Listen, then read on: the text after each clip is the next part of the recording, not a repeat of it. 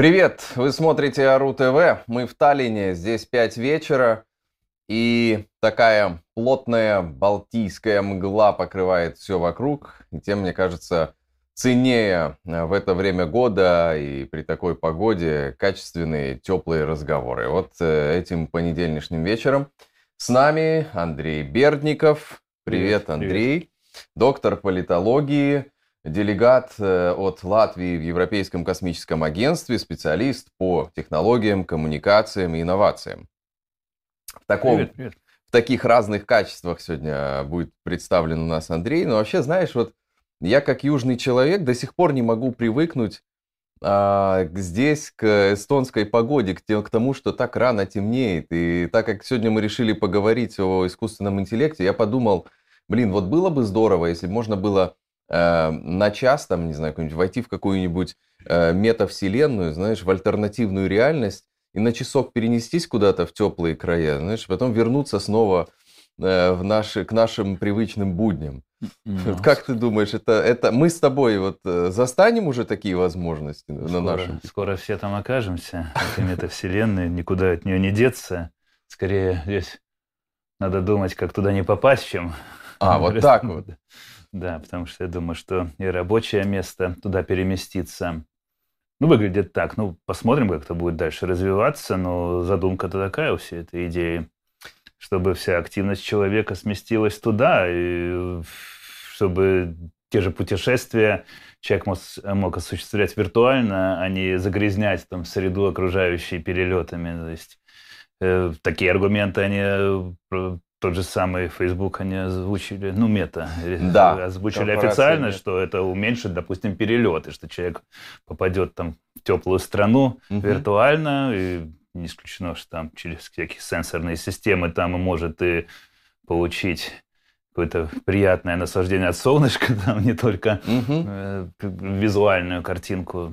Все это скоро ну, может быть. Хорошо. Какая роль в этом э, искусственного интеллекта и все-таки э, вот эти все метавселенные, эти все э, новые такие реальности, это и есть искусственный интеллект или все-таки искусственный интеллект это немножко другое?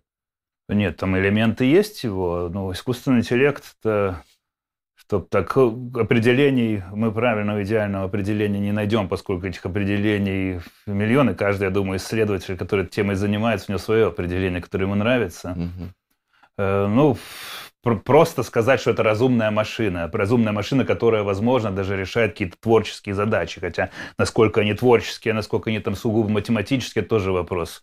Второй, они все-таки э, полностью основывается на математике, но единственное, что уже при помощи этой математики можно решать какие-то нестандартные вещи. Это, в этом есть, наверное, какое-то творчество. Но э, в метавселенной наверняка э, будут элементы э, какого-то прогнозирования, допустим, что тебе там предоставить. Ты там улетел, ну, хочешь там такую погоду или всякую погоду, не исключено, что вот это как раз и будет координировать больше искусственный интеллект, предлагая тебе, может быть, те страны, э, которые тебе нравятся. И он это будет считывать и э, творчески решать, ну, и советовать тебе, ну, отправься туда. Потому что mm. именно суть искусственного интеллекта – это то, что он, в принципе, имея набор данных, находит там какие-то закономерности, и если эти данные про тебя, то он найдет mm-hmm. про тебя какие-то закономерности, что тебе больше нравится, что тебе тогда в этом смысле предложить. Э, это может касаться всего, и здоровья твоего, и чего угодно. Ну, вот это интересно. Где, и, и как, а, то есть э, на данный момент вот мы э, все во власти алгоритмов, э, особенно если мы берем медиасферу, да, и где грань, когда сами эти системы и искусственный интеллект формируют ту самую мотивацию и наш выбор предопределяет, или он все-таки следует нашим, э, ловит наши устремления и им, исходя из них, уже что-то нам предлагает? То есть что э, тут первично? Он им нужно и так, и так его настраивать. Это зависит как раз от дизайна алгоритма. То есть что приоритизировать в этом смысле. Но, в принципе, вот если про социальные сети, то э, он ловит скорее наше э, поведение. Ну, изначально, если ты приходишь как белый лист, ну, наверное, он с собой начинает экспериментировать, что-то тебе предлагать независимость от твоих предпочтений. Если чтобы сегодня... собрать твой профайл. Да, чтобы собрать твой профайл, как ты говоришь. Потом он а, начинает примерно видеть, ну, сколько ты там секунд провел на такой информации, сколько секунд на другой, понимает, что тебе интересно. Там. И в соответствии с этим он тебе может, есть такие алгоритмы рекомендаций, ну, это правильно, можно система рекомендаций, mm-hmm. куда входит, конечно, алгоритмическая составляющая, и он тебе предлагает такую информацию. Проблема в этом как раз-таки вот излишняя персонализация, что ты, что он будет как раз тебе всовывать только ту информацию, на которую ты можешь купиться. А ты не будешь знать, что, при, что за твоим информационным пузырем ты будешь знать угу. только вот, что тебе интересно, что твоим друзьям интересно, и из-за этого ты не будешь знать, может быть, у тебя не будет такого широкого взгляда, и не будешь знать, что твой оппонент думает. В этом проблема, в этом вызов, что э, нет того демократического диалога, который нужен для того, чтобы люди с разными взглядами смогли э, говорить о будущем нормальным mm языком, без агрессии, и не создавалась такая черно-белая картинка. И объединялось как-то это пространство. Ну вот мы, э, я нашим зрителям напомню, что у Андрея Бердникова есть э, собственный канал, он называется «За и контра». И мы сделали вот э, недавно несколько интересных выпусков, которые скоро появятся на этом канале.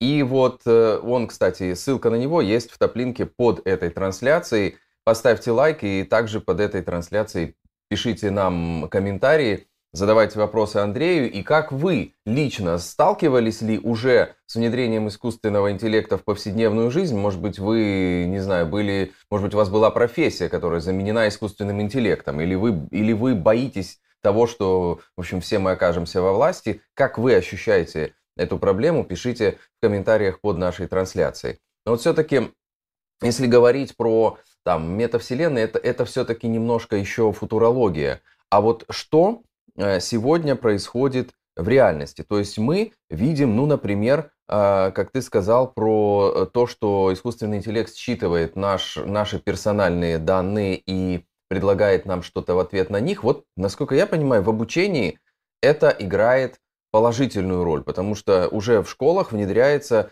э, такой метод, когда можно индивидуальные особенности ребенка при помощи искусственного интеллекта учесть и дать ему именно ту линию обучения, даже динамично меняющуюся, исходя из его э, личных, более развитых каких-то предрасположенностей и устремлений.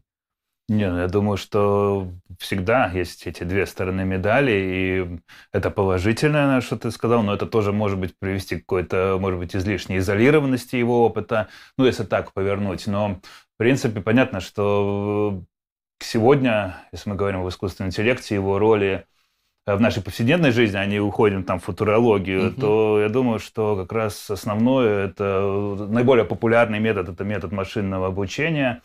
И там принцип довольно, он довольно простой, ну, популярно нейронные сети использовать. И э, там просто вот есть набор данных, э, этот набор данных там, грубо говоря, обрабатывается вот нейронными сетями, и происходит вот оптимизация э, всяких э, ну, параметров, это называют там э, весами, смещениями, неважно. И вот он э, находит оптимальный результат. И здесь вроде бы как все хорошо. Действительно, он считает, и будет эта вся точность постепенно уточняться и давать тебе ту информацию, которая нужна. Но mm-hmm. есть и связанная с этим проблема, что этот процесс, он не до конца понятен э, для, для, для того человека, который, ну, скажем, использует это в работе. Если это действительно школьник, может быть, там объем данных, ну, опять же, как он собран, это другой вопрос, не такой большой, и там тогда можно проследить, как что там рекомендуется. А угу. когда работа с большими данными, и там э, он, эти данные собираются из разных источников, действительно, просто физически невозможно понять, как искусственный интеллект приходит к такому или такому выводу. И там могут быть всякие риски, в том числе и в обучении, но в обучении просто не та сфера, где, наверное, э, можешь произойти что-то страшное. Угу. Там, э, в принципе, это корректируемый процесс, там человеческий фактор туда легко включить.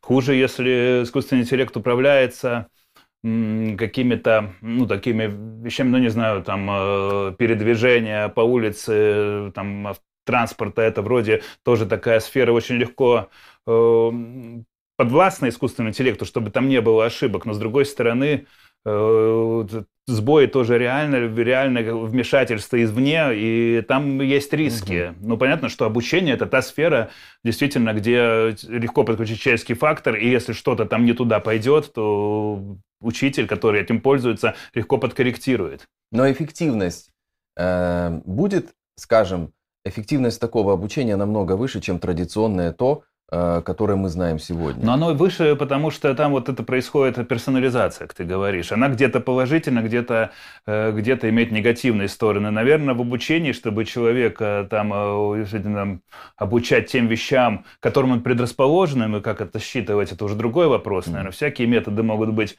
Наверное, это хорошо, что будет оптимизация времени, и он, скажем, там не будет тратить на те вещи, которые ему неинтересны. Но в социальных сетях, допустим, эта персонализация привела туда, о чем мы говорили до этого, что ты слишком только зациклен на информации, которую ты, э, тебе читать интересно, и ты совсем практически не получаешь, если действительно информацию почерпнешь только оттуда, ту информацию, которая, может быть, тебя обогатила, и ты понял бы лучше оппонента, если бы ты получал разную информацию. Договорим, можно по-разному настраивать. Угу. И лучше, возможно, чтобы все-таки был какой-то элемент информации, рекомендаций, э, завлекающий, составляющий, чтобы тебе больше, более богатую картинку представлять. Вот это интересный момент. Мы до сих пор не понимаем, насколько этот процесс управляем и кем.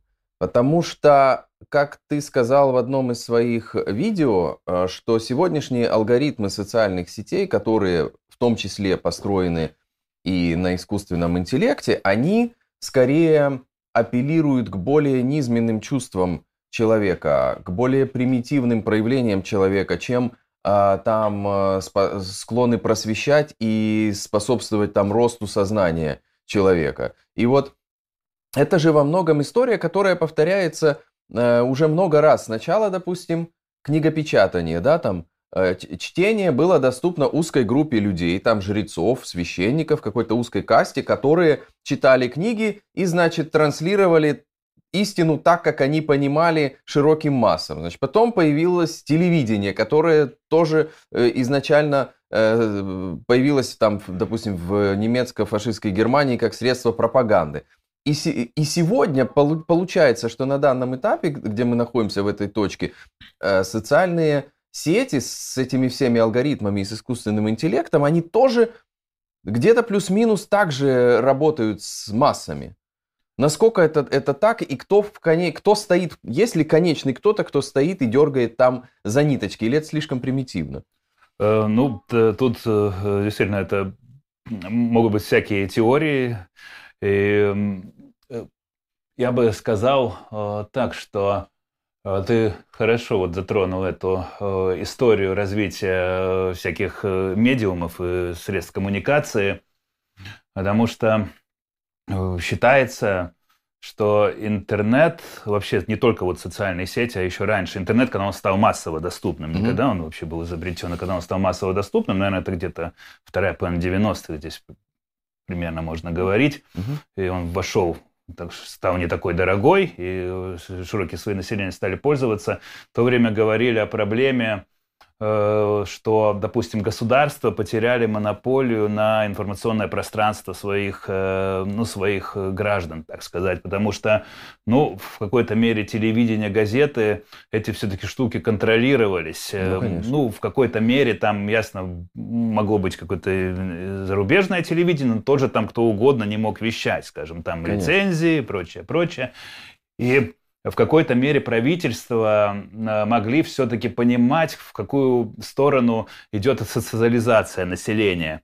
Ну, считается, что интернет как бы размыл все границы, и сегодня очень трудно понять, что человек читает, какая у него система ценностей создается и так далее. Ну, с одной стороны, вроде бы как э, источник может быть э, кто угодно, э, хоть, не знаю, группа террористов откуда-то там, или, или mm-hmm. просто другое государство, какое, которое может и враждебным быть, там полощет мозги, скажем, нашим гражданам, ну, с точки зрения правительства. С другой стороны, все-таки тут и корпорации, тут это никуда не деться. Mm-hmm. Корпорации, ну, все-таки все в руках руках э, именно вот э, этих корпораций, которые владеют этими социальными сетями, потому что они эти, в общем-то, алгоритмы пресловутые настраивают разным образом. И тут, вот, вот. тут э, действительно можно ну, только подумать, куда это все ведет, поскольку Видишь, тут не только дизайн алгоритма играет роль, тут играет и бизнес-модель. Ты, ты сказал, что там низменные, низменные вот какие-то, играют с, с низменными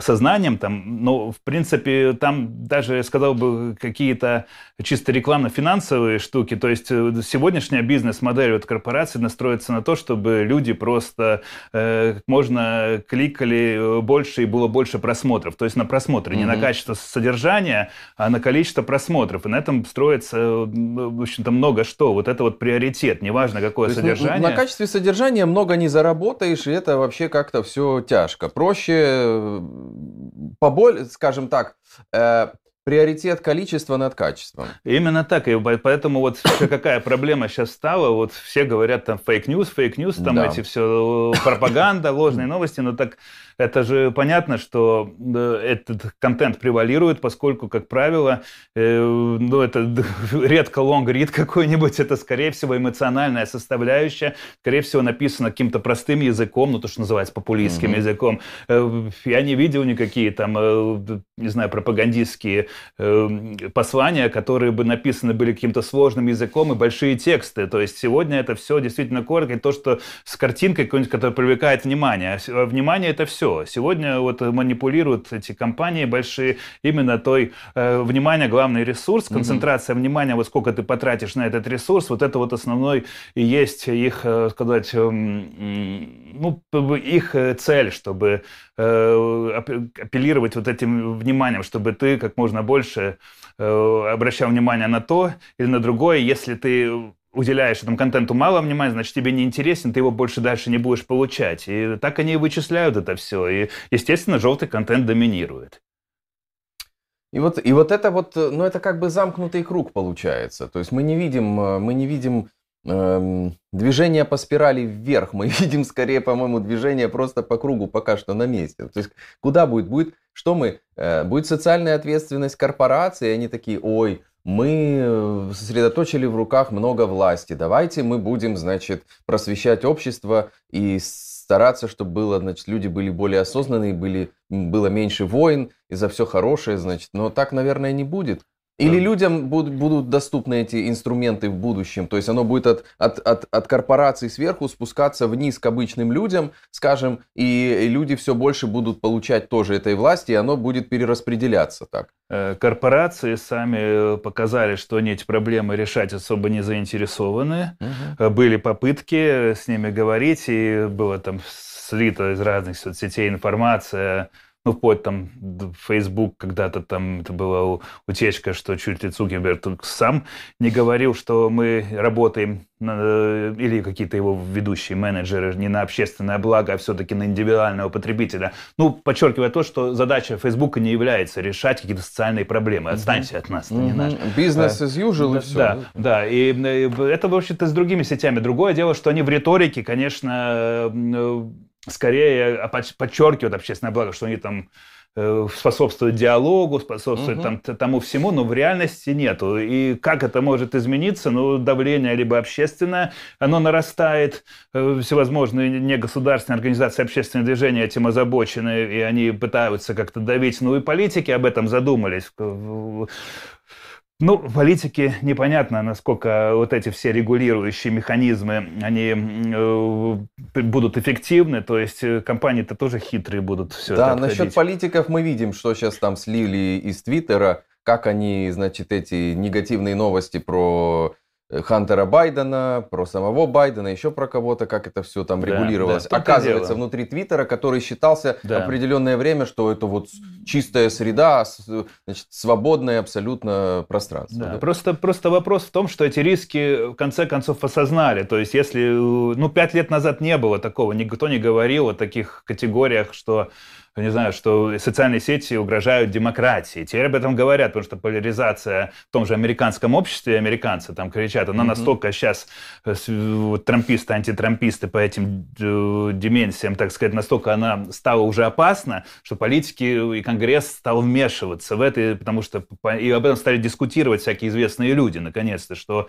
действительно угроза демократии, что пропал диалог цивилизованный. Э, на самом деле, действительно, в социальные сети не выполнили свою миссию, как было раньше, что mm-hmm. будет более гармоничные отношения, и просто люди будут там дружелюбно коммуницировать, и наоборот будут лучше друг друга знать. А стало он полон агрессии и полон поляризации, этим, этим озаботились. Плюс, естественно, там все эти э, использования в предвыборных кампаниях неоднозначно, и все это тоже заставляет об этом говорить, но тут трудно понять, где это риторика, где будет реальное действие, где действительно мы можем что-то полагаться на регулирование, которое придумают политики, а где все-таки мы верим, что какие-то идеалисты, активисты все-таки что-то достигнут. Тут не ясно. Ну и плюс надо понимать, что сегодня любая корпорация медийная, она э, не только обладает часто большей властью, чем ряд государств, ну, скажем, ну, то и, и они автократичны еще по своему способу. Это тоже такие внутри авторитарные режимы. И персонифицированные, как да. мы видим по Маску. Поэтому, поэтому предвидеть что трудно. По, по крайней мере, пошла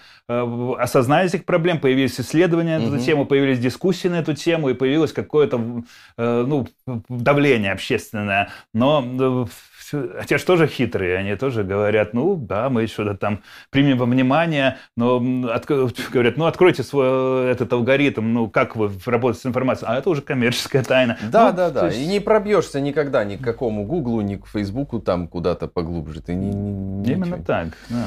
А как ты думаешь, как будет меняться модель потребления контента? Вот мы видим там, не знаю, на примере YouTube, сначала там считалось, что, значит, смотрят там, не знаю, 40 минут, потом 12, 10, 12 минут. Сейчас опять говорят, что вроде увеличивается э, просмотр контента, там час, люди склонны долго смотреть.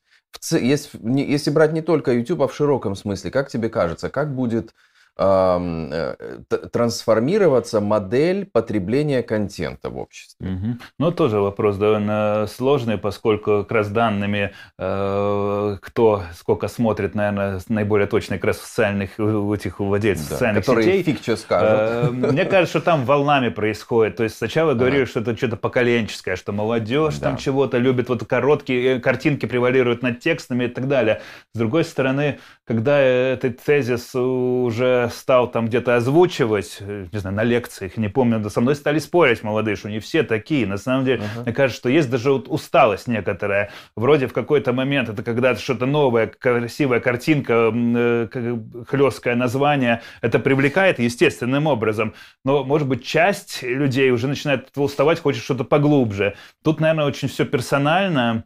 Тут нельзя сказать э, Тут нам надо говорить только просто разные сегменты. О разных сегментах, наверное, люди, э, которые думающие, ну, думающие хотят, там, я не знаю, более серьезно работать с информацией, они ну, потреблять будут и то, и другое, потому что тоже сказать, что только там я читать буду теперь какие-то длинные тексты, это просто нету времени сегодня. Mm-hmm, да. Наверняка там э, что-то поверхностно, что-то поглубже, но люди, которых, ну, скажем, особо не занимается интеллектуальным трудом, нутрированно, там, скажем, да, да. Э, они, может быть, будут продолжать модель. Это может тоже приводить, опять же, к новому неравенству какому-то. Но э, вот так как, как паттерны, мне кажется, ну, как будут потреблять информацию, э, Тут трудно предсказать, но мне кажется, что доминирует, естественно, все-таки короткое и броское, если говорить широких слоях населения. Но, возможно, э, часть э, населения все-таки от этого подустала, и какое-то, на какой-то узкие аудитории э, вот эти более вдумчивые большие тексты снова могут работать. Потому что угу. какое-то время вообще считал, что этот формат уничтожен да, и отжил да, да. свое. Да. Мне кажется, что нет, так же, как с книгами, все-таки книжные магазины тоже функционируют до сих пор.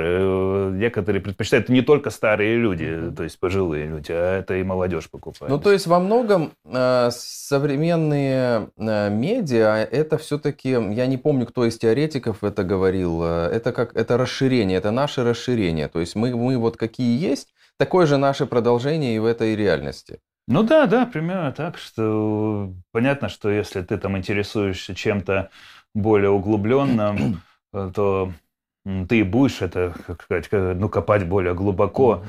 Если у тебя основная деятельность, ну, никак не связана вообще с текстами, а ты информацию воспринимаешь только чтобы развлечься, отдохнуть, ну, может, от тяжелой физической работы, ну, тогда, по сути, ну, может быть, для многих людей, не тоже, опять же, не о всех, ну, у тебя хобби может быть что-то читать, mm-hmm. ну, тогда ты используешь больше информацию как развлекательный просто контент, отдохнуть от каких-то забот, которые ты на своем работе, где ты занимаешься физическим трудом, отдохнуть, тогда здесь другая функция. Э, люди, которые именно работают с информацией э, как источник, с источником их дохода или с у них интересы совпадают с какой-то областью, они и не могут как-то самообразовываться, используя только вот эти вот э, тексты сказать, с картинками и с русскими названиями, где там четыре абзаца. Это не дает полной информации. Интересная новая нейросеточка вот это появилась э, последние две недели. Тренд, я не знаю, видел ли ты, может, ты участвовал тоже. Э, Ленса куда все сейчас э, кидают свои фотографии, ты, ты бросаешь туда, она просит тебя 20 фотографий, После этого э, искусственный интеллект это каким-то образом обрабатывает и выдает тебе около 200 портретов самых разных там, каких ты можешь только себе представить, там, в разных стилях, в разных образах, и это именно делает нейросеть, то есть это уже не какой-то фотошоп, а именно обрабатывает искусственный интеллект. Э, видел ты эту штуку? Э, видел, сам, сам не, не попользовался, так сказать, но видел, что на Фейсбуке у меня там я практически, да, у меня полумертвый там аккаунт свой, но я его использую, то, чтобы посмотреть, и вижу, что многие друзья э, сделали и выставили э, да, видео, да. там у кого-то не хватает пальцев, там, ну, не все он идеально считал. Да, но... да, да. Мало фоток, видимо, загрузил.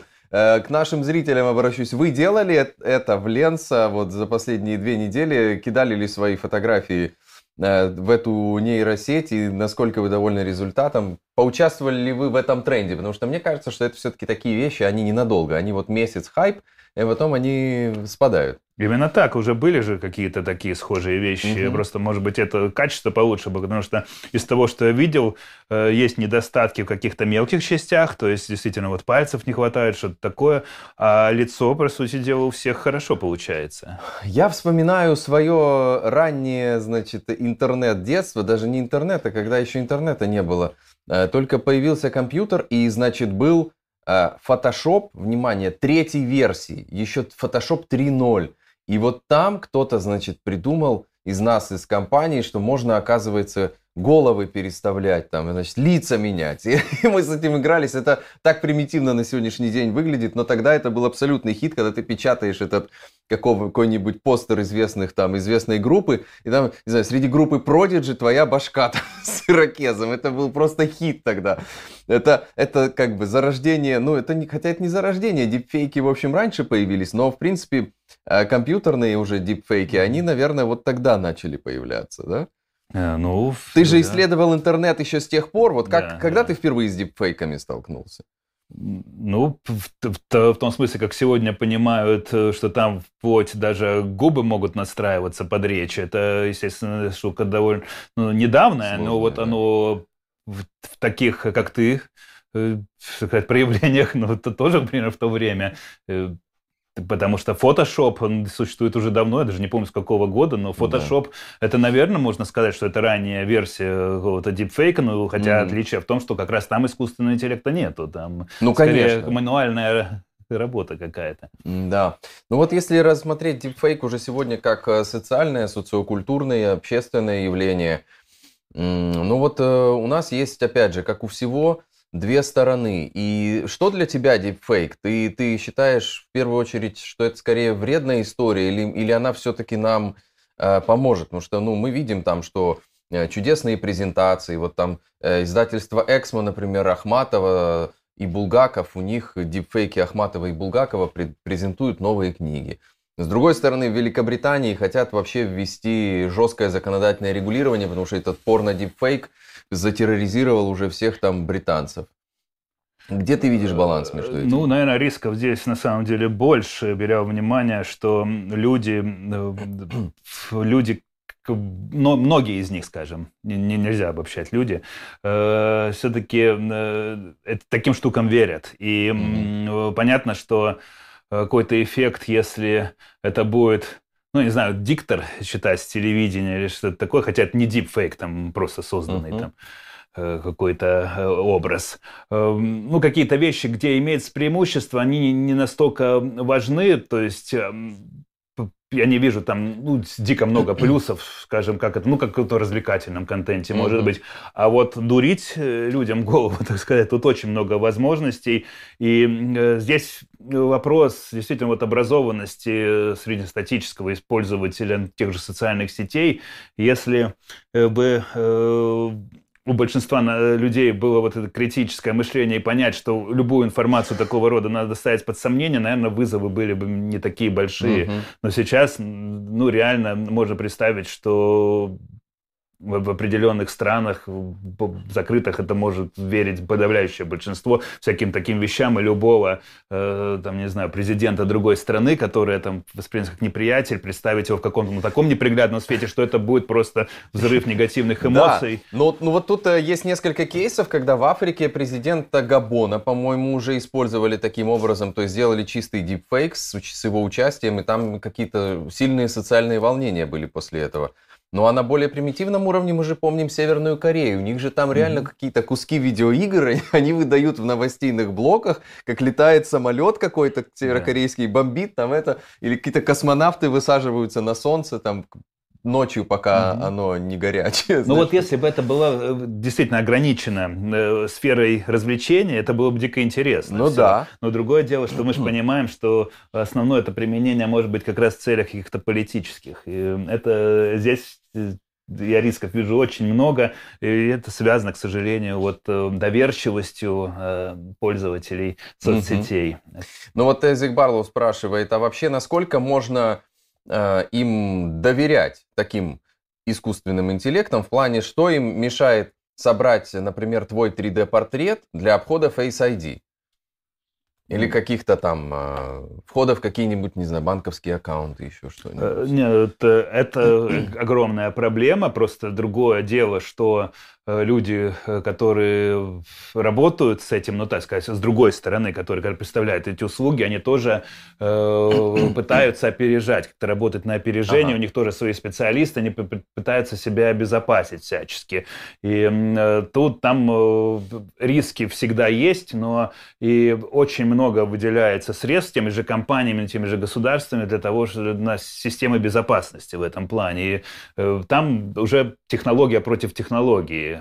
Ага, и, вот но, но риски огромные. В искусственном интеллекте они вообще огромные. Э, то есть это при, вполне реально можно представить картину, что когда это будет искусственный интеллект массово использоваться в какой-то военной сфере, там и реально и повлиять э, и на процесс того же машинного обучения, или на данные, используемые для обучения, и э, какие-то операционные, ну, человеческий фактор включения в какие-то операционные процессы. То есть, э, ну, грубо говоря, вот послали ракеты, а неприятель взял и развернул их там. Ну, например, да, но сейчас же есть уже военные системы по, по именно не только уничтожению дронов, а по перехвату ими управления, чтобы ты мог его направить да, да. туда, куда да. тебе надо. Да, потому что искусственный интеллект, он зависит от входящих данных и от э, ну, и от процессов. И хакер, риск хакерских атак, он очень высок. Ну, правильно ли я понимаю, вот что такое искусственный интеллект? Это когда изначально сидит человек и его обучает. Говорит, вот, вот правильно так, вот это так, это эдак. И там много-много-много таких кликов и нажатий, и от этого он формируется вот это, вот это облако. Или, или еще есть какие-то другие версии его?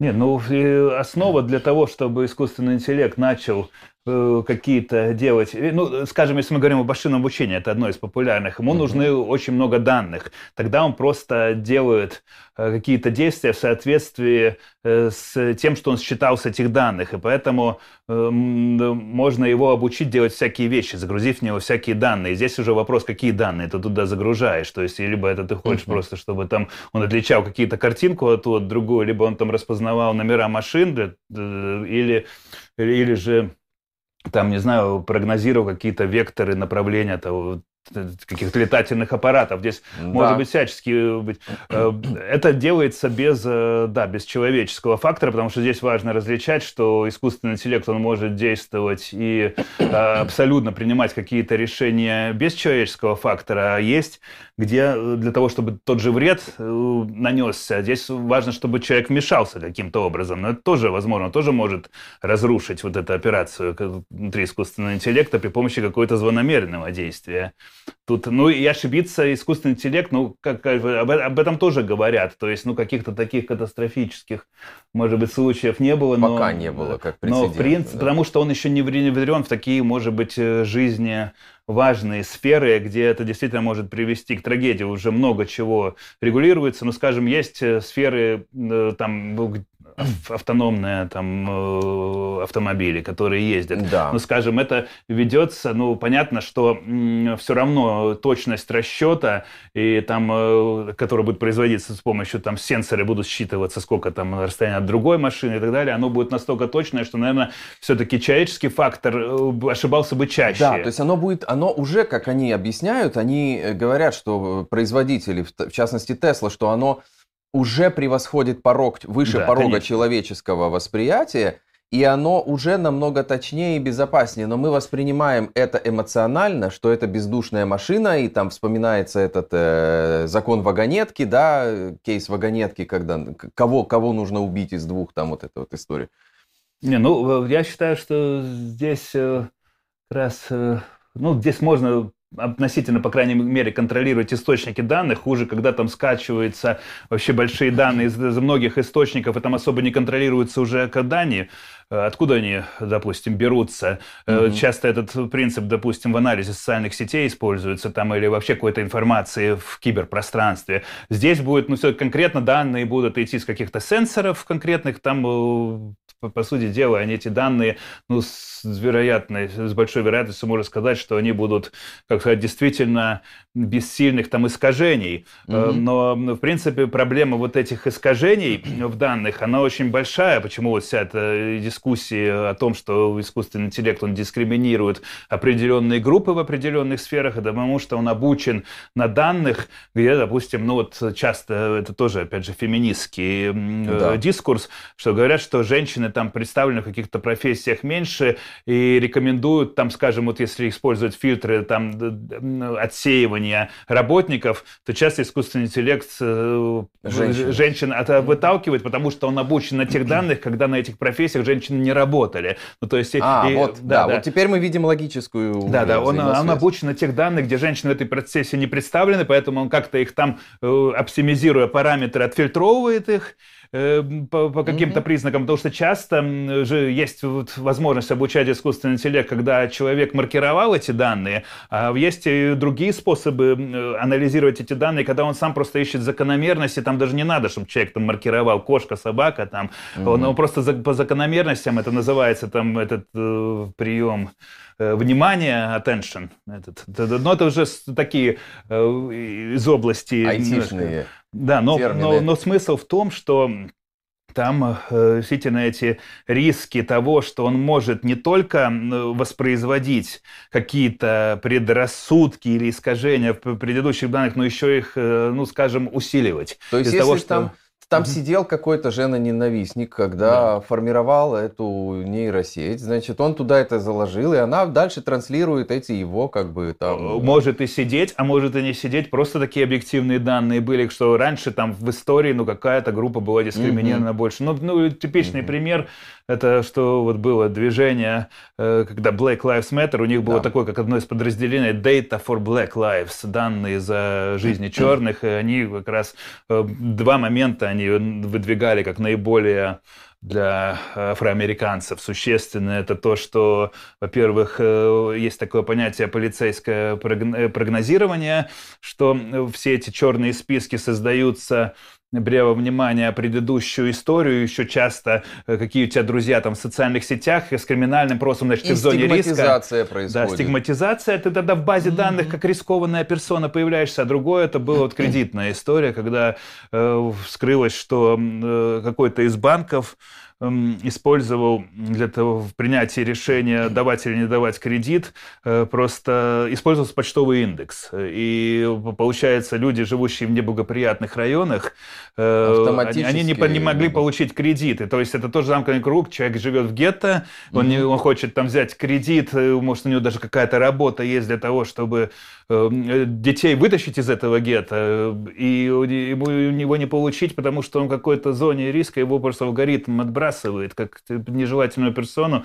И, естественно, там Открыто это, наверное, никто не объяснял. Я просто не углублялся в детали, но я знаю, mm-hmm. что вот эти две вещи, это вот э, как полиция использует э, эти свои базы данных. Ну, там, по-моему, еще был аспект этого facial recognition, ну, вот это вот э, распознавание лица да, тоже, это было одно из критических моментов. Второе, вот эта банковская система, вот эта вот э, конкретная организация, эти две вещи довольно активизировала, ну, актуализировала в том контексте, когда Black Lives Matter успешно. Но что касается Face Recognition, вот мы видим два стартапа, как минимум, это северокорейский, израильский, которые говорят, что, в общем, они даже преступников могут э, при помощи искусственного интеллекта распознавать там по мимике лица, по походке, mm-hmm. что в супермаркете ты ставишь камеру с э, yeah. этой функцией, и потому как человек двигается, ты уже видишь, что он потенциально, значит, там собирается воровать. Вот эта история, она будет работать, она спасет нас всех и сделает общество лучше, или все-таки мы опять будем идти в этот концлагерь, тот, тот самый электронный? Ну вот, э, два аспекта. Зависит, э, какое будет регулирование, э, зависит, насколько действительно эти вещи будут, не знаю, анализироваться и какие-то, не знаю, неприятные прецеденты будут браться во внимание, поскольку, угу. с одной стороны, это, ну, это совершенно понятно, что борь... в борьбе преступности это могут быть огромные, ну, сказать, огромное успехи. преимущество, да. Да, огромные успехи, как, как это все использовать. Это ну, даже здесь, по-моему, даже и разъяснять нечего, потому что реально э, раньше ты, я не знаю, грабил магазин, и никаких камер не было, и, и, и мне вообще трудно представить, как это раньше раскрывались такого рода преступления. Маску теперь, одел, и теперь, все. Да. да, да. Ну, теперь, видишь, по глазам уже считывать можно, если они, это все зависит от точности и от дороговизны этих технологий. В общем-то, если даже у тебя глаза открыты, уже так можно что-то считать. Но Хотя э, сложнее гораздо, чем если uh-huh. у тебя открытое лицо там не все идеально, и даже до сих пор опять эти э, представители разных рас считывают. Одних хуже, других лучше. Это тоже одни из э, тем, почему-то многие протестуют. Э, но, но с другой стороны, вот риски полицейского государства не тоже очевидны. И, по-моему, Тут можно дойти до всяких крайностей. То есть, во-первых, грань уже сама размыта.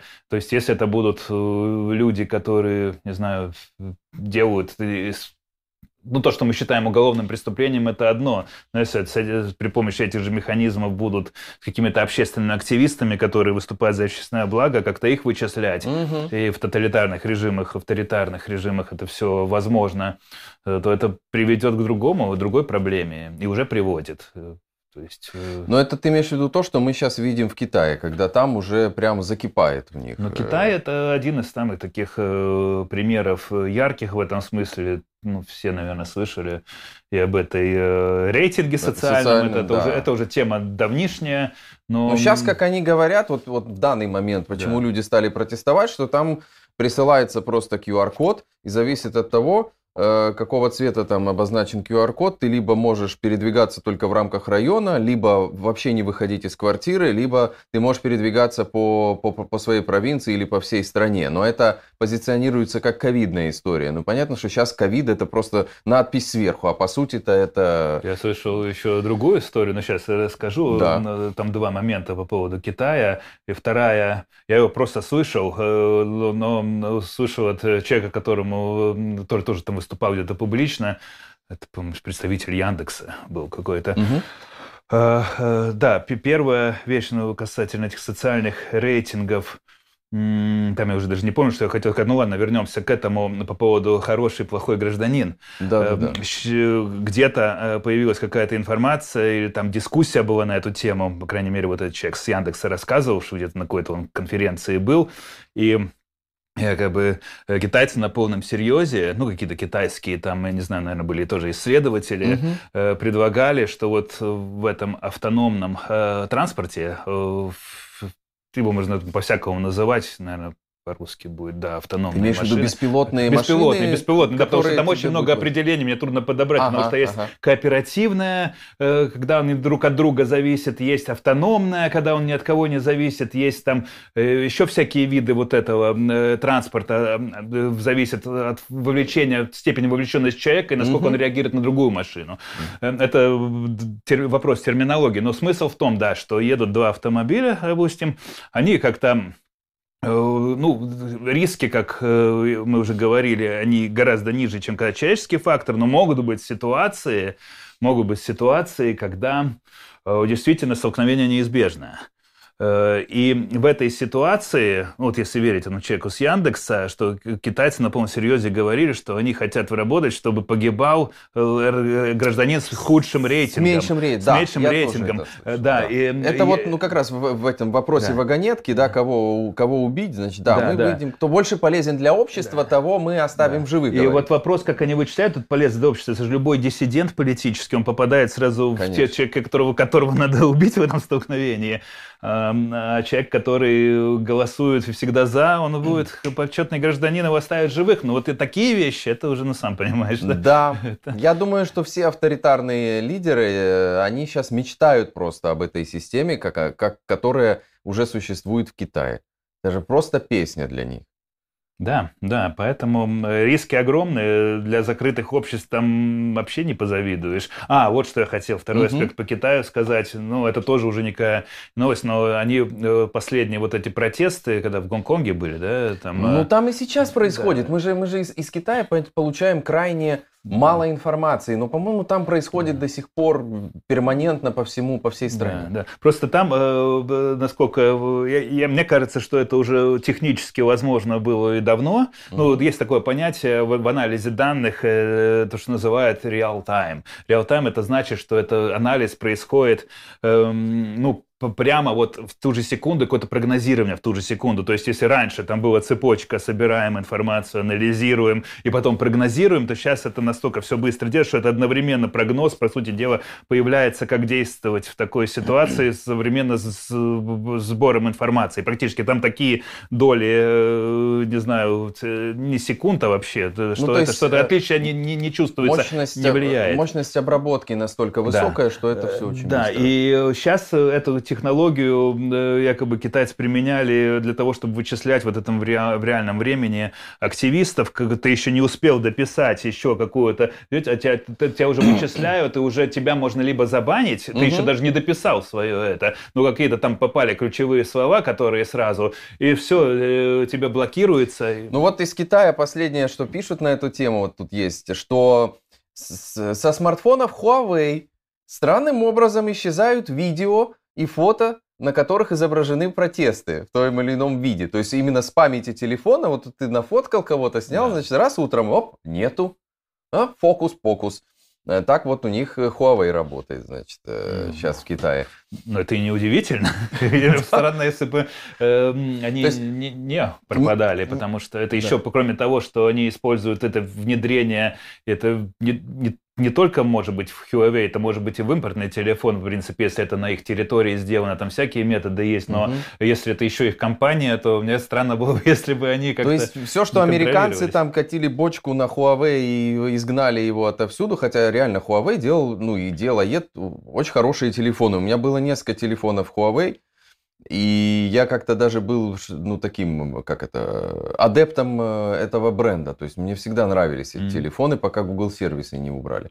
Ну, ну, то есть они действительно э, обосновано было это и было изгнание Huawei. отовсюду. Не, ну с точки зрения безопасности, да, с точки зрения простого пользователя, э, если там цена действительно соответствует, там, если там ты там человек не протеста, тебе просто Мгм. используешь телефон, э, не занимаясь, не знаю, политикой, а используешь его де- действительно для того, чтобы больше развлекаться, то я думаю, что это хороший вариант до сих пор. Просто да, активистам в Китае э, использовать Huawei, это, ну, чревато. Вот, вот что ты знаешь про эту систему и работает ли это тоже, как э, можно ли это назвать э, работой искусственного интеллекта, которая действительно мониторит вот в мессенджерах все сообщения на предмет там ключевых слов, на предмет поведения и создаются ли какие-то профайлы какие-то, не знаю, категории пользователей?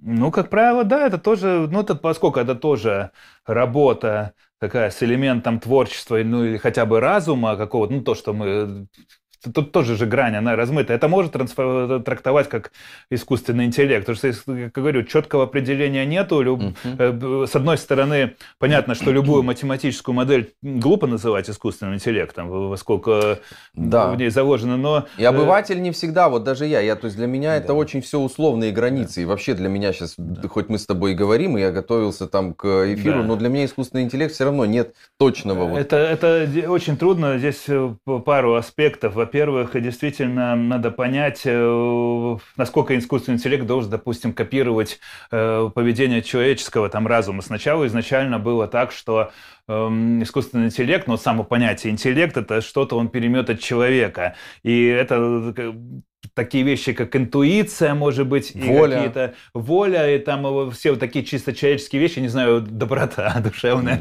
Да. Искусственный интеллект, ну, а вроде бы как такое ну, предположение может быть, что он никогда это скопировать не сможет со всеми да. нюансами, возможно.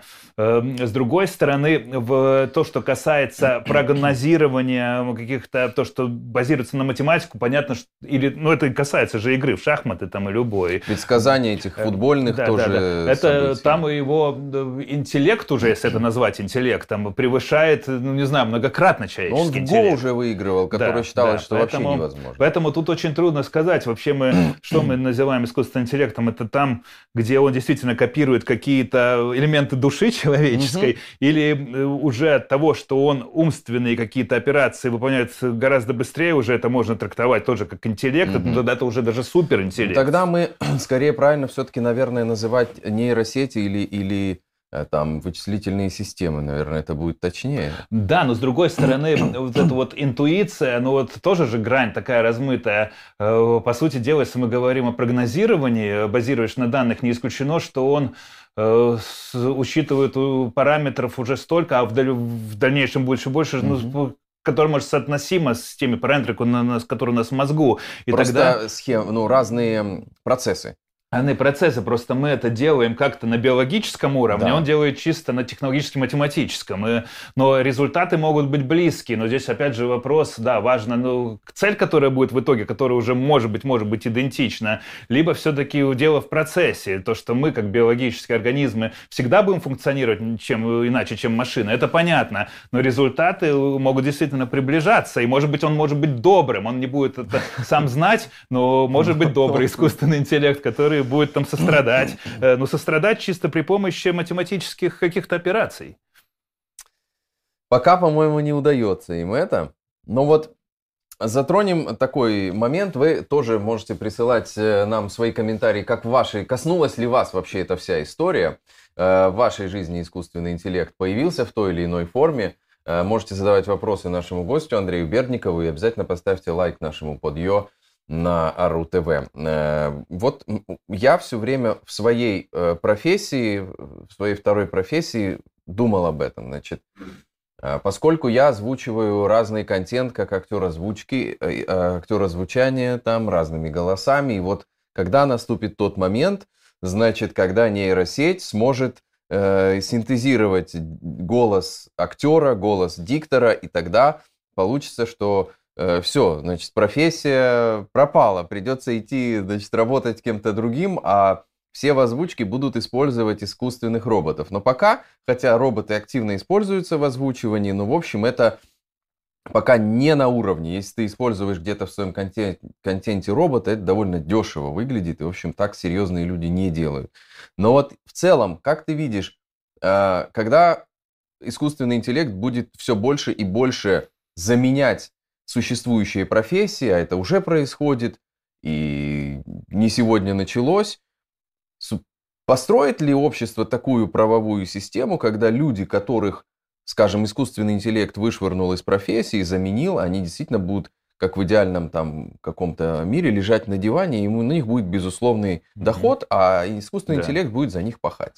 Вот э, тоже обширные вопросы. Но первое, очень коротко по поводу творческих профессий. Мне кажется, что все равно это э, так легко не отомрет и вообще навряд ли отомрет, поскольку, ну, угу. тот же самый театр, допустим, кино не вытеснило театр, скажем да. так. И то же самое все-таки музыка, насколько бы она ни была прекрасной, э, все равно послушать группу живьем, эм, до сих пор это, особенно, не знаю, там джаз, скажем, это интереснее, чем я слышал, там, не знаю, какие-то имитации Джона Колтрейна, то, что создавал да, на его, да. обучался на его музыке, там, искусственный интеллект, э, вроде как интересно, но это все равно не дает того эффекта. Один раз послушал, больше и не хотел, как сказать, ну да, вроде как Колтрейн, но интереснее гораздо все равно понимать, что ты слушаешь живого музыканта.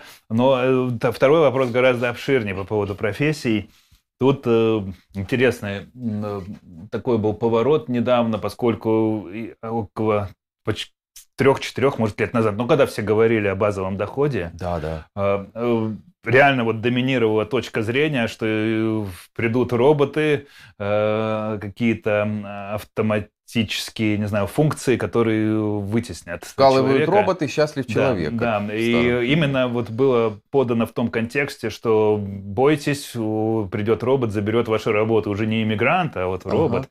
И это и правые политики использовали, и, ну, и любые вообще, потому что как раз безусловный базовый доход в этом контексте актуализировался. Популистская такая фишка э, у политиков. Да, но э, сейчас э, изменилась, изменилась риторика основная.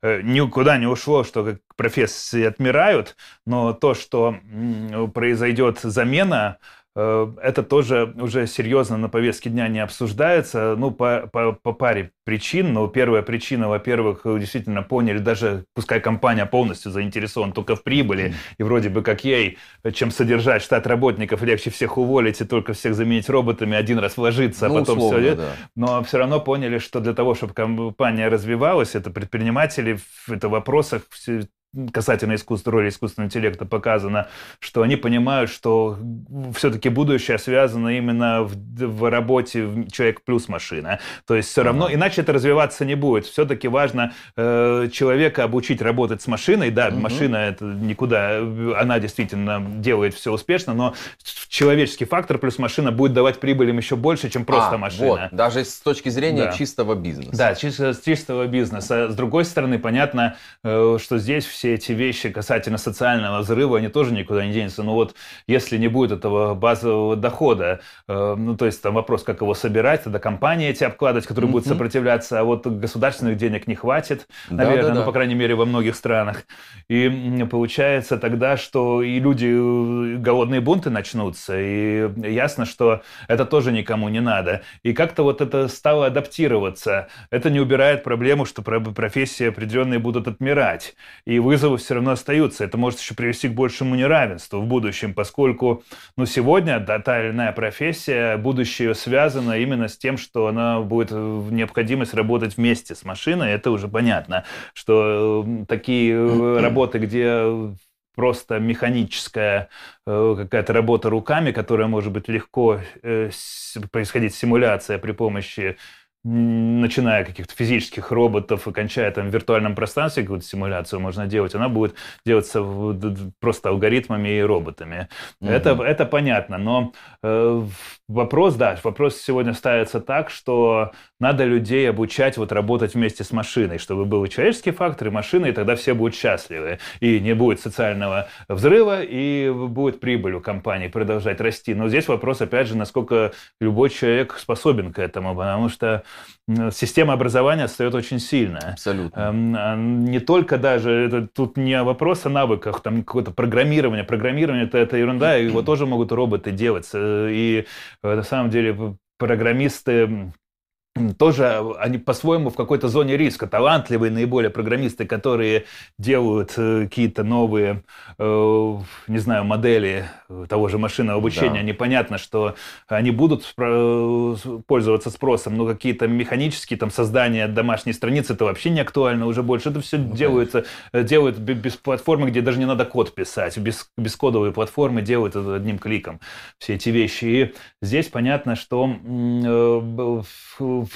не каждый сможет в эту систему внедриться, и опять же, не только потому, что там навыков каких-то нету, а вообще это предполагает некоторую творческость, ну, творчество. А наше образование... Система, мышление. А система образования, оно до сих пор в, в большинстве случаев все-таки настроено на то, что э, до сих пор э, человек, ну, наказывать его за то, что он что-то не сделал. Не, не творчески его проявлять. Угу. То есть, а вот э, сегодня до сих пор хороший работник, кто не знаю, дисциплинирован, э, кто там выполняет четко свою функцию, и там, не знаю, меньше вариаций, больше...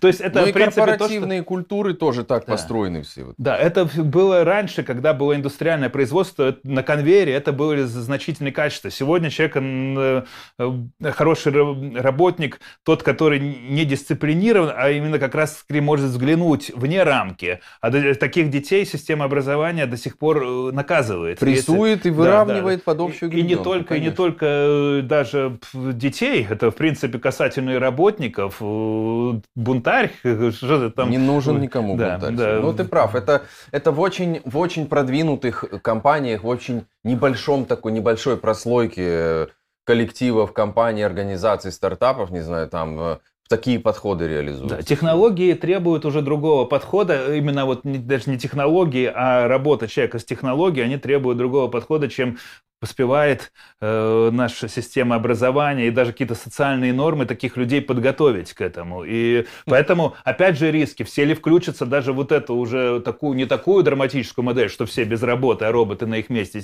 работают, а именно, что даже вместе с роботом э, работать сможет не каждый. Люди боятся технологий, их не обучают, а, а боязнь скорее не в навыках, а именно к психологии где-то. Угу. Ну вот как раз то, о чем ты говоришь, значит, в, в школах придумали систему для внедрения в школах, чтобы искусственный интеллект определял, что дети бегают на переменах.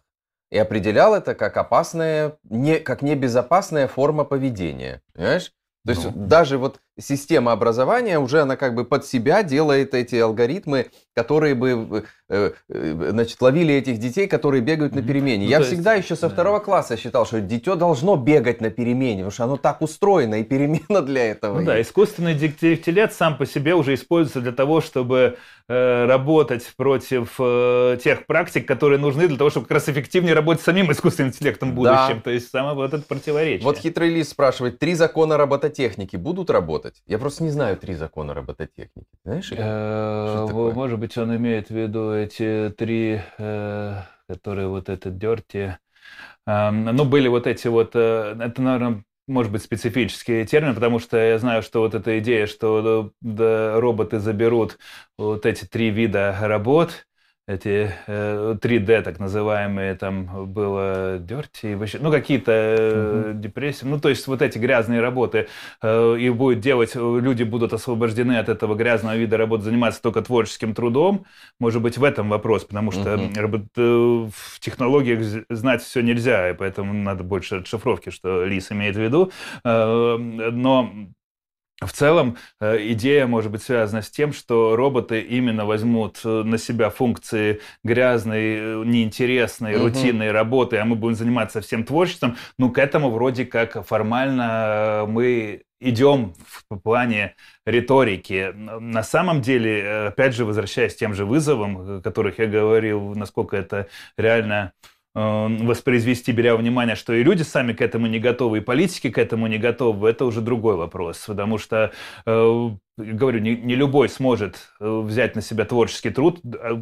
Кому-то легче продолжать лопатой работать, да. и, потому что ну, просто боится какой-то работы, которая требует ну, какой-то творческой составляющей. Ну, просто человек не творческий сам по себе, такое может быть. Или не мотивированный, ему просто оно нафиг не Или надо. не обучен, вот, он, да. вот человек он такой, ему С не детства, надо это. Да, да. да, и здесь эти вызовы с другой стороны, ну да, и государственная машина пока не настроена таким образом, чтобы э, вовлекать людей в, именно в творческий сектор, их обучать э, и освободить их от этого э, труда. Здесь скорее тоже в, в плане риторики все красиво, типа мы туда движемся, а реальность такая, что я не сомневаюсь, что это будет еще довольно Очень долго. Очень медленно. Но вот мне кажется, знаешь, поколенческая история. Ведь сегодняшние там э, зумеры, бумеры, они уже с гаджетами родились, и если я, допустим, впервые увидел компьютер, когда мне было, я не помню, наверное, лет 10-11, и все, я там пропал со двора напрочь,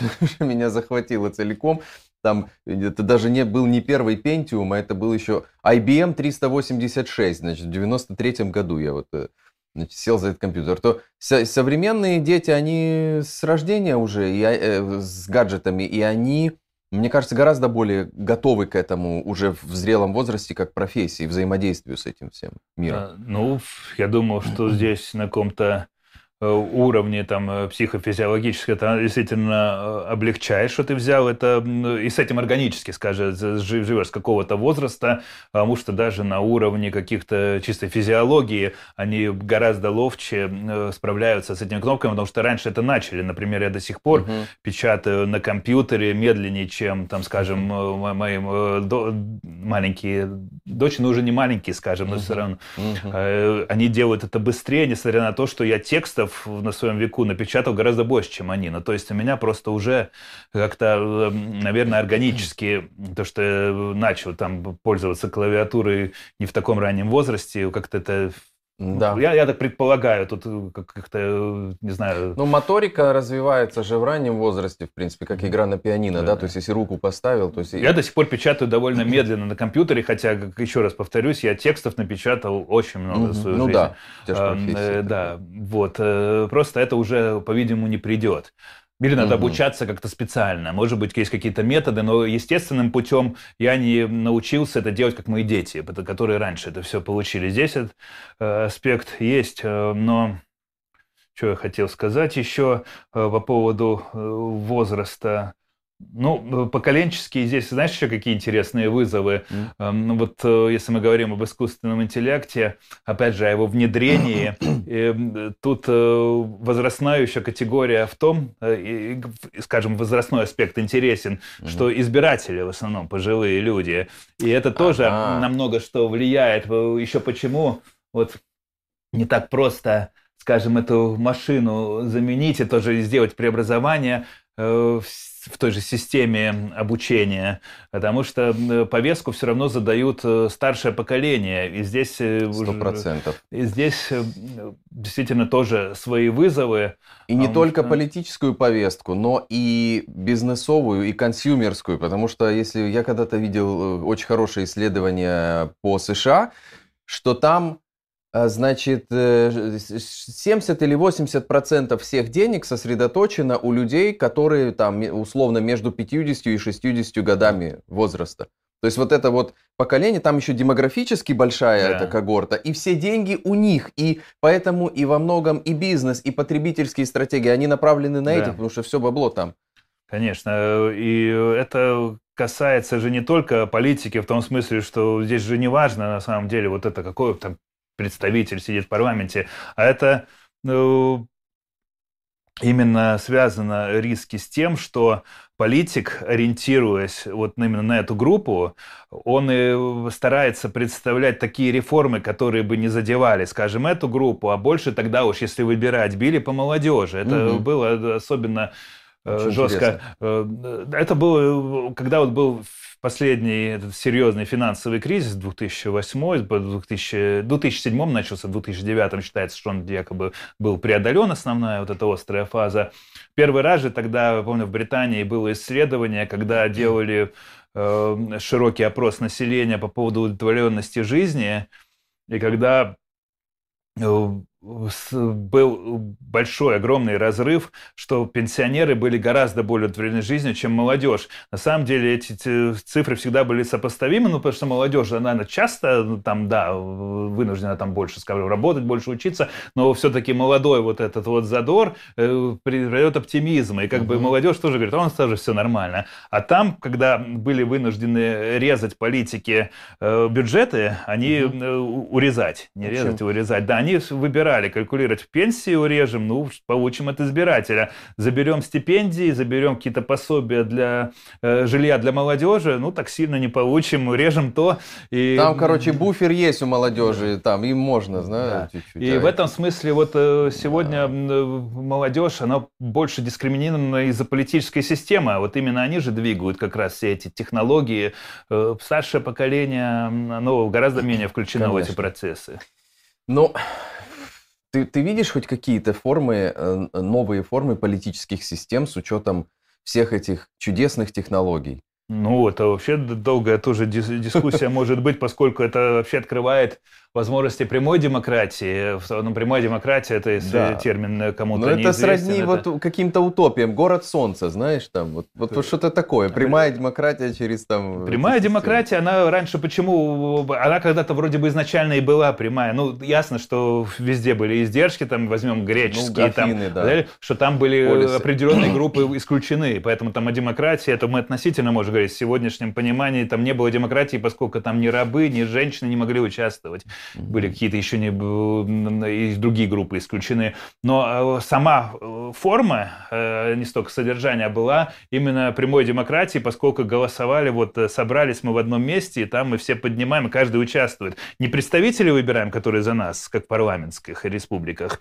а именно напрямую ты решаешь по каждому вопросу. Потом стали, когда национальные государства, да, уже невозможно собрать всех жителей национального государства на площади и угу. спрашивать, спрашивать. Придумали, вот, что надо представители. Представитель от такой-то группы идет в парламент и принимает тогда ну, с, при, при, принимает решение в соответствии там, с интересами своего избирателя. Сегодня технологии дают возможность, чтобы опять каждый участвовал. Но здесь опять же куча рисков. Я скорее о том, что вот этого чувака, коррумпированного этого, неприятного заменить на какую-то форму искусственного интеллекта или что-нибудь mm. такого, чтобы он у нас был предсказуемый, на нас работал, и не воровал, значит, и вообще ему не надо было зарплату налогоплательщиков платить. Знаешь? Не, ну такие, во-первых, уже вещи, что избираться в парламенты каким, э, ну, э, так скажем, депутатов искусственного интеллекта, сделаны при помощи искусственного интеллекта, это уже даже, по-моему, где-то было. Э, я или, ну, ну, еще, может быть, не баллотировался, но такая идея, какая-то партия где-то уже мне попадалась заметка. Ну, конечно. Ну, какой-то, по-моему, из скандинавских стран это ну, было. Мы явно видим, что это все вот изживает себя, эти, эти формы человеческие, потому что они все во всех странах да. в той или иной степени, они в, первую голову Э, решают свои интересы, а уже да. во вторую там избиратели. Ну это да, но это уже вопрос, где там виноваты технологии, где там э, виновата сама политическая система. При помощи технологий, если таким образом смотреть, то можно всякого понапридумывать. Вот знаешь, как я, я имею бюрократию заменить какой-то нейросетью чтобы интересы бюрократии нафиг исключить из этого, понимаешь? Чтобы у бюрократии Э, субъектность бюрократии пропала, и она не, не преследовала в, в своем в исполнении своих функций собственные интересы. Ну, это, наверное, справедливо, э, но здесь же, опять же, э, ну, о бюрократах говоря, они тоже такие исполнители каких-то функций, Э, то есть, э, если ты имеешь в виду просто госчиновников, э, потому что мне кажется, что здесь, опять же, ну, надо политики и бюрократы это различать. Политики, угу. они придумывают какие-то э, законодательные инициативы и регулирования, бюрократы исполнители. То есть, бюрократы, конечно, да, могли бы быть все выполнять эффективно, совсем, чтобы без управления, наверное, представить трудно. То есть отдать все частному сектору тоже свои вызовы, поскольку там нет политической ответственности, скажем, или какой-то административной ответственности. И иногда частный сектор работает по другим соображениям, чем, допустим, человек, который там формально имеет статус чиновника. Mm-hmm. Тут много всяких моментов можно размещать. Сделать их работу более эффективной и ответственной при помощи искусственного интеллекта можно. Вот, да. Чтобы их заставить работать с машиной, о чем я говорю, это можно. Потому что сегодня бюрократия во многих странах, она неэффективна, это понятно. И Все. они работают по старинке, э, обладают какой-то монополией на какие, какие-то решения, э, ну хотя бы даже пускай не политические, в отличие от политиков, а на какие-то административные. Да. Это э, да, может быть, сделать их более подотчетным, транспарентным этот процесс, это можно. И, и они как раз вообще не заинтересованы что-то менять внутри себя. Они вот, основно, ты... тоже являются важной составляющей избирателя. Есть это, такие партии, допустим, особенно многопартийной системы, в системе, э, если двупартийная, там сложнее, а вот много партий, mm-hmm. часто бывает даже партии, которые ориентируются даже не только на пенсионеров, а именно на бюрократический аппарат. Вот mm-hmm. часто э, у нас даже в балтийских странах есть такие партии, избиратели которого в основном служащие госсектора. Это, это так, такая штука Самовоспроизводящаяся система, да, как, да. Это, как искусственный интеллект. Так, э, хочу еще поговорить о здравоохранении. Как ты считаешь, насколько, ну вот мы, мы видим сейчас, что появляются новые технологии в лечении разных болезней. Там, например, при помощи искусственного интеллекта точечное лечение рака, когда он находит именно эти клетки и их целенаправленно там уничтожает. Синтезирование разных белков, которые помогают совершенно по-новому лечить там э, болезни или лечить те болезни, которые раньше не лечились в такой степени. Но вот насколько система здравоохранения в разных странах готова к внедрению таких эффективных технологий? Правовая составляющая, человеческое, медперсонал, система обучения. Есть у тебя понимание, вот когда мы это сможем получить? Не, ну там тоже же разные направления, потому что, с одной стороны, искусственный интеллект, он, если опять мы говорим о нем все-таки в первую очередь, это опять же работа с данными, наверное, с точки зрения диагностики какой-то, это уже сейчас э, много. Я думаю, не во всех болезнях он эффективен, там, но какие-то, э, действительно, что касается прогнозирования и диагностики заболеваний, он может быть довольно эффективен. Но ты, я понимаю, понимаю, больше говоришь о каких-то чуть ли не генной инженерии, биотрансформации, каких-то таких, потому что это вещь, здесь, да, много эстетических моментов, но это уже скорее даже не, тут не основополагающий искусственный интеллект, который может быть помощником в этом деле, а вот это биотехнологии, которые часто связаны с искусственным интеллектом, но все-таки там доминируют какие-то биологические э, открытия. Ну, биопротезирование да, там да, тоже да, самое. Да. Ну, это э, не, ну вопрос здесь опять же философский. Трансгуманисты считают, что здесь это ничего не должно быть, э, ограни... ничего не, не нужно ограничивать. Человек вправе распоряжаться своим телом, как он хочет, если эти технологии должны быть, э, ну, по их мнению, тоже технологии должны быть доступны. Если я хочу там продлевать свою жизнь, заменяя там органы и прочее, прочее, то это все только должно приветствоваться. Э, то есть понятно, что здесь опять же есть более такой радикальный взгляд либертарианцев, которые все это на коммерческую основу, тогда только богатые будут этим заниматься. Да. Есть более прогрессивный подход, что все-таки что это спонсировать должно и государство как-то, особенно для каких-то сложных неизлечимых болезней.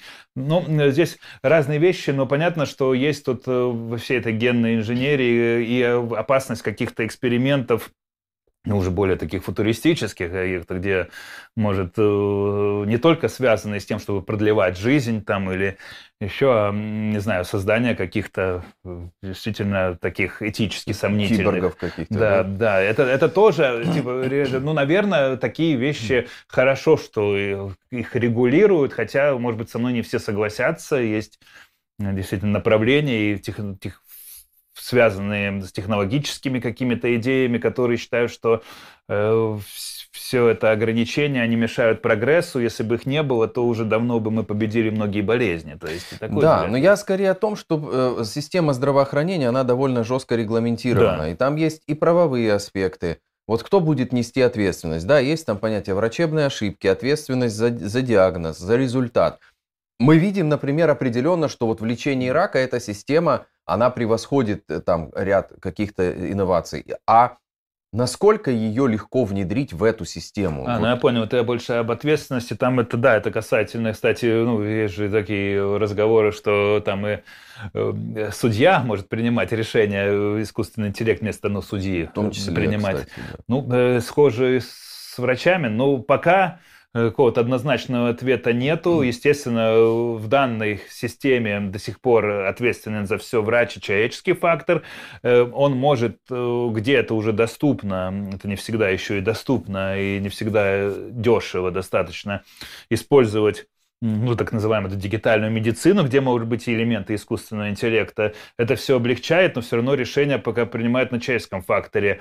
Ну да, вроде бы как есть э, параллельная риторика, что если отдать искусственному интеллекту, во многом принятие решения может быть эффективнее. Но здесь появляется та проблема именно какой, что если ошибка все-таки произойдет, вот. кто тогда ответственен? Ну, да. И тогда, наверное, ответственен будет тот, который все-таки позволил тому искусственному интеллекту быть включенным в эту систему. И, наверное, такого, человека, такого конкретного человека будет трудно найти. Пока я не исключаю, что и по этим соображениям многие тоже вещи тормозятся. Да, вот мы упираемся в это. И в машинах тех же самых, да, ну, по улицам, которые да. могут ездить там без пилотов. Да, когда такая машина врежется и не будет у нее водителя, сразу будет слож, сложнее определить, mm-hmm. кто виноват. Да, это реально вот такая вот история, которая на данном этапе э, развития общества, она, в общем, э, явно не решена. Проблема регулирования, она тоже одна из этих э, таких сложных. И вообще по искусственному интеллекту Европа продвинулась довольно существенно именно в последние года приняли ряд регулирования, где они там дифференцировали, допустим, какой-то искусственный интеллект повышенного риска, искусственный интеллект там средней степени риска, mm-hmm. и именно в, сферу повышенного риска там включены те сферы деятельности, где э, есть риск какой-то дискриминации, риск какой-то действительно не, необратимости, какого-то вреда, и э, пока это регулируется так, что просто Э, к этим технологиям будет э, больше применяться какое-то требование по поводу тестирования, по поводу того, как они там э, ну, действительно ну, не только разрабатываются, как они контролируются, mm. но и тестирование. Важно, там будет гораздо больше требования к качеству базы данных, которые используются для обучения там, того же искусственного интеллекта. И и более открытость процессов. Где это меньшие риски, там э, такого регулирования жесткого нету. Но в этом смысле меняется, поскольку я даже помню, что еще несколько лет назад э, было так, что э, очень популярно, я помню, были всякие предприятия, которые разрабатывали всякие системы фильтра, фильтрации приема на работу, там, заявлений, CV. Да. Это была штука, которую начали разрабатывать всякие э, небольшие компании, как правило, стартаперы, и они, э, как правило, у них была перспектива. Но сейчас вот эту штуку, эту вещь зарегулировали. Сейчас считается, что э, так как там право на работу заключено, что там чисто только искусственный интеллект ну, не может принимать mm-hmm. решения, нужен человеческий фактор, ну или тогда должны быть совсем требования другие, чтобы бояться, что там действительно вот женщин, мы говорили, их отфильтруют, mm-hmm. если будет какая-то такая штука. И биометрика, биометрика тоже особенно правильно, вот facial recognition, что мы говорили, распознавание да. лица, это биометрика, но она касается, может, и рук считываться, там все. Это тоже сегодня ну, довольно так на это обращают внимание, чтобы там не было каких-то перегибов. Э, потому что еще несколько лет назад тоже считалось, что любое связь с биометрикой это такой прогресс вперед. Так удобно, а сейчас, да, да сейчас вот э, где-то Amazon там какие-то камеры слежения делают, вроде их сняли с производства под давлением общественным, там не знаю, чем они отличались даже от стандартных, которые используются. Какое-то отличие, наверное, было. Как ты видишь, э, вернее, не так, эм, похвастайся какими-нибудь стартапами по своему профилю, которые ты в, как, как делегат э, в Европейском космическом агентстве знаешь. Может быть, в Латвии были какие-то яркие стартапы, связанные там с искусственным интеллектом или с инновациями, которые вот есть, о них приятно рассказать, они интересные, как они получились, вот что-то такое.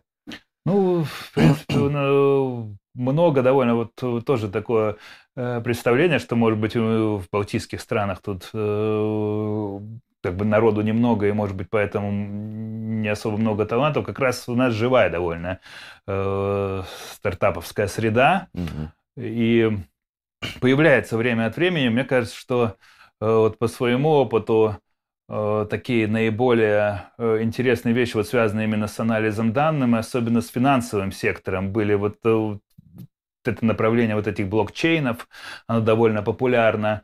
То есть, ну, честно скажу, что какого-то вот такого прорывного, чтобы оно изменило правила игры, потому что инновация может быть как понятие даже нового продукта выведено, ну, и что такое инновация, тоже вопрос э, дискуссий. Угу. В принципе, в сфере IT большинство продуктов э, – это какие-то улучшения существующих моментов. Так, чтобы, потому что инновация, которая, которая вот мы запоминаем, которая меняет мир, она связана с тем, что она меняет вообще и привычки человека. Да. Допустим, ну, как вот, я не знаю, смартфоны уже по-другому совсем человек вообще коммуницирует и относится ну, человека отношение с этой, даже с этим телефоном уже совсем другое, чем было раньше. Это уже не просто аппарат, по которому ты звонишь, а это твой во многом там и друг, и советчик там э, часто, и, и то же самое может быть и негативный какой-то фактор в твоей жизни, который отвлекает тебя от других вещей. Конечно. То есть здесь это, говорю, речь идет о смене привычек. привычек. Я скажу, что Э, может быть, вот на моей памяти нету такого, чтобы меняло это на таком уровне.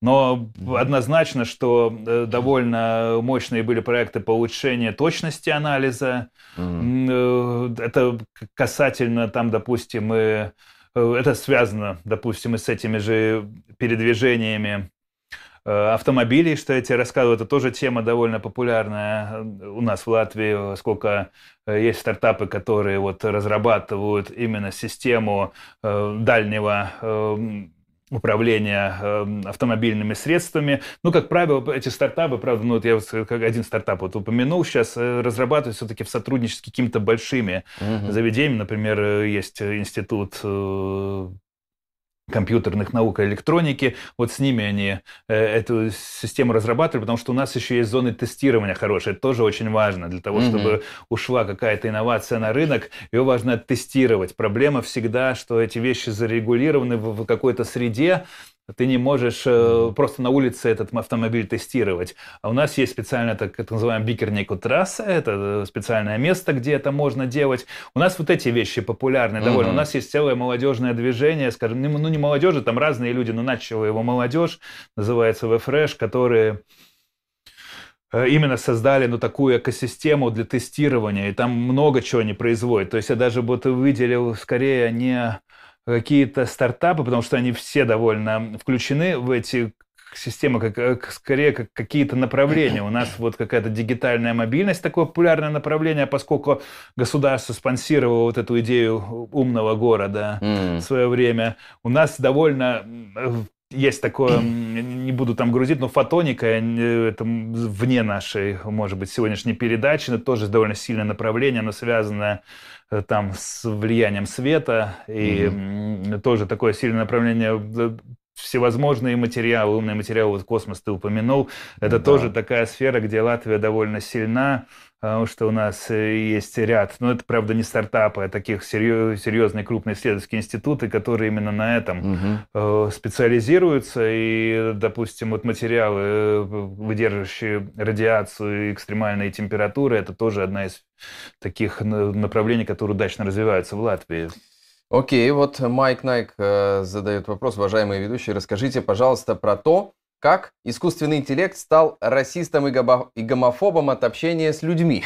Да, да, он может стать таким, поскольку э, если он обучен на тех данных, где как раз доминирует, так сказать, гомофобский и российский угу. ресурс, это он, он не получает другой информации, по которой учиться. И тут вопрос, да, действительно, можно ведь данные искусственно загрузить какие-то специальные и сделать да. его очень даже терпимым ко всем группам. Э, а часто, если мы говорим о социальных сетях, он воспроизводит то, э, что в социальных сетях пишут люди. Он базируется на ту, на, э, ну, через, скажем, вот этот есть это понятие Эм, natural language, этот естественный язык, uh-huh. да, обработка естественного языка, uh-huh. это тогда он работает, в принципе, с комментариями в основном. Ага, вот и, какой путь. Да, да, да и да. комментарии, он анализирует комментарии, если там российские комментарии доминируют, то он и будет, в общем-то, э, uh-huh. воспроизводить российский гомофобный дискурс. В общем, мы приходим к выводу, что искусственный интеллект как ребенок на этапе формирования, вот что в него вложат родители-разработчики, значит, такой он потом и становится, да, в каком-то своем аспекте. Ну да, потому что разработчики тоже на процесс могут влиять. Это, опять же, вопрос нейтральности технологий. Вот есть понятие, что mm-hmm. технологии нейтральны, но это сейчас э, очень... Большинство спорят с этим, потому что в дизайне, в конструкции технологии может быть заложена определенная ценностная система. Либо ты Э, твоя задача вот этой конкретной технологии, конкретного алгоритма воспроизводить тот контент, который человек получает, либо его разнообразить, либо, да, да, либо да. Ты, он настроен на то, чтобы ты больше лайкал и распространял информацию, либо все-таки, чтобы ты чувствовал, не знаю, себя более защищенным, э, чтобы к тебе не, поминали, не попадали агрессивные комментарии, его можно по-всякому mm-hmm. Развивать. Да, ну вот такой вывод. Маленький промежуточный вывод сегодня из нашей беседы с Андреем Берниковым. Э, экспертом в области инноваций, технологий, доктором политологии. Андрей, спасибо за разговор, спасибо, спасибо за что пригласили. А, интересные профессиональные знания. А, спасибо всем, кто смотрел. Поставьте лайк нашему подъё на РУ-ТВ. Мы выходим, как обычно, вечером по э, будням в 18 часов по Москве. Ну и в комментариях, в, вернее в описании, в, топ в топлинке под нашей трансляцией есть ссылки на все наши дружественные каналы, в том числе и на сольный канал Андрея Бердникова, который называется «За и контра». Скоро там появится несколько очень занятных видео на тему технологий, инноваций э, и как это все на нас влияет и как нам дальше с этим жить. Я, Артем Остапенко, провел этот стрим. Завтра Артемий Троицкий в эфире Ару ТВ. Э, стрим скоро, ссылка на завтрашний стрим появится. Уже сейчас можете направлять Артемию Киевичу вопросы. Мы подготовим и зададим их.